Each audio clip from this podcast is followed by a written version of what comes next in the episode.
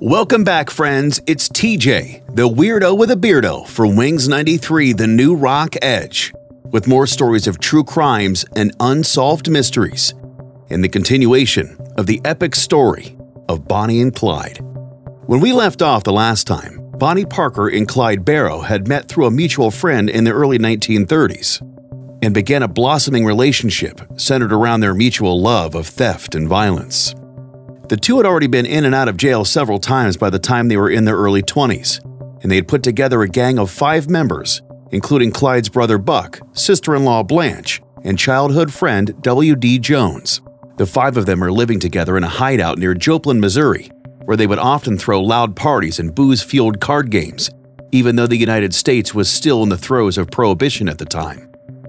When neighbors complained to the local police, officers raided the gang's hideout, thinking they were going to encounter a gang of bootleggers.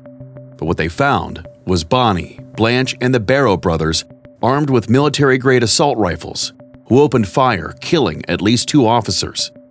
The group immediately fled, leaving most of their personal belongings behind, the first of many times they would evade being captured by the police.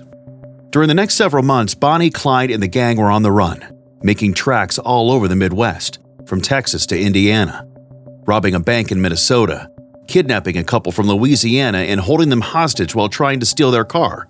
Although, interestingly enough, it seemed every time the duo took an innocent person hostage, they managed to drop them far from home but still left them enough cash to get back.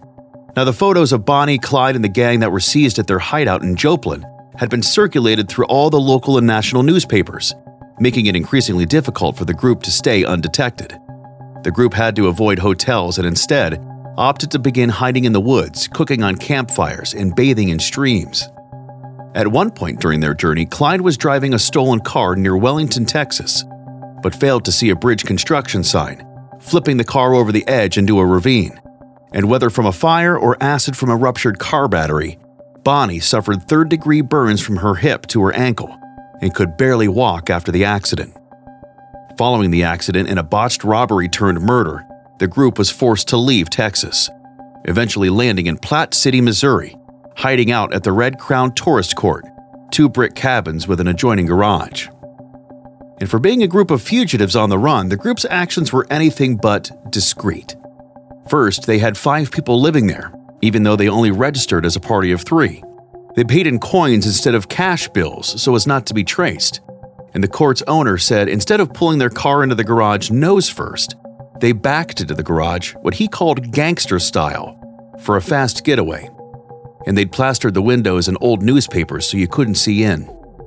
Before too long, Clyde Barrow and W D. Jones went to town to gather bandages and other supplies for Bonnie's severely burned leg. There had been a police bulletin in Oklahoma, Texas, and Arkansas to be on the lookout for strangers buying medical supplies, and, noticing that the men were clearly outsiders, the drugstore owner called the police, who put the Red Crown Tourist Court on tight surveillance. Police showed up to the Red Crown armed with submachine guns and an armored car, and a gunfight soon followed. Bonnie, Clyde, and the gang escaped after a bullet shorted out the horn on the armored car, which officers mistook as an order to stand down. Meanwhile, the gang left in the car they had parked gangster style and sped off down the road. And even though they weren't caught, they were anything but safe. Bonnie still had a leg that was nearly burnt to the bone. Buck had suffered a severe bullet wound to the forehead, and Blanche was nearly blinded by glass from a broken window. Now, by July of nineteen thirty-three, Bonnie and Clyde's gang was hunkered down at Dexterfield Park, an abandoned amusement park near Dexter, Iowa. Local police received a tip about bloody bandages being left around their campsite, no doubt due to Bonnie's burnt leg and Buck's severe gunshot wound. So police and spectators surrounded the camp, and yet another gunfight began. Buck was shot in the back and died several days later from his injuries, and Buck's wife, Blanche, was arrested. But Bonnie and Clyde, yet again, managed to escape. And for the next six weeks, Bonnie and Clyde were on the lam, running between Colorado, Minnesota, and Mississippi, committing various robberies along the way, including a robbery at an armory in Platteville, Illinois, where they stole assault rifles, handguns, and stockpiles of ammo from the National Guard Armory. And in a daring move, the group then traveled back to Texas to see their families. W D. Jones left the group to visit his mother, where he was arrested without incident and later confessed to the gang's crimes, prompting the arrest warrants for the remaining members. While in the Dallas area, Clyde Barrow continued to commit robberies while his family attended to Bonnie's serious injuries, and in January nineteen thirty-four, Clyde Barrow hatched a plan to break several inmates out of the Eastham Farm Prison, part of his retribution against the Texas Department of Corrections. Among the people Barrow was trying to break out were Raymond Hamilton and Henry Methvin, who would later join Barrow's gang. Clyde eventually carried out his plan during what became known as the Eastham Breakout, where a high-ranking prison official was killed, prompting the state of Texas to pull out all the stops to find and kill Bonnie and Clyde and any other remaining members of the gang involved in the prison break. The D O C brought in former Texas Ranger Captain Frank Hamer to hunt down the gang members and bring them to justice, one way or another. Now, Captain Hamer was a ferocious lawman, feared and admired all throughout Texas, with fifty-three confirmed kills and countless arrests, receiving seventeen gunshot wounds in the process. A real hard ass.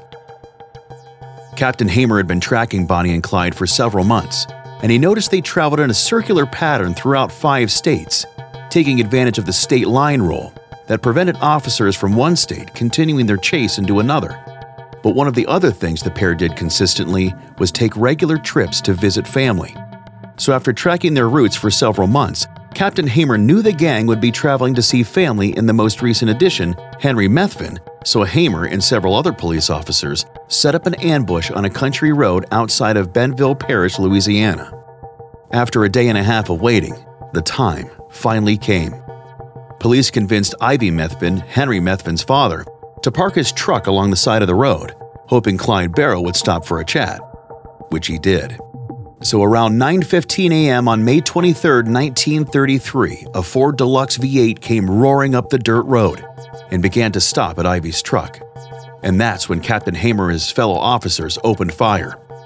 One of the officers managed to land a headshot on Clyde Barrow, who was in the driver's seat, killing him instantly. The other officers, armed with shotguns, pistols, and automatic rifles, unleashed a barrage of gunfire, dispensing nearly one hundred thirty rounds, with one hundred twelve of those hitting the Ford V eight sedan, killing Clyde, the driver, and Bonnie, who'd been sitting in the passenger seat.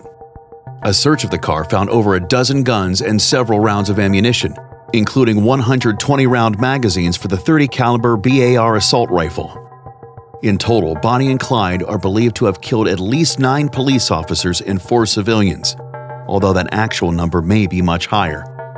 And the bullet hole-riddled car where Bonnie and Clyde were killed was later displayed at various carnivals and fairs across the country. And in nineteen eighty-eight, the car was sold to the Prim Valley Resort and Casino in Las Vegas for two hundred fifty thousand dollars, where it still sits today, prominently on display, as a grim reminder of the violent and bloody legacy left by Bonnie Parker and Clyde Barrow, two of America's most notorious lovers and criminals. And that is this week's True Crime Tuesday story, episode number sixty, the finale of the Bonnie and Clyde story. Join me each week for more stories of true crimes and unsolved mysteries. We'll see you next time.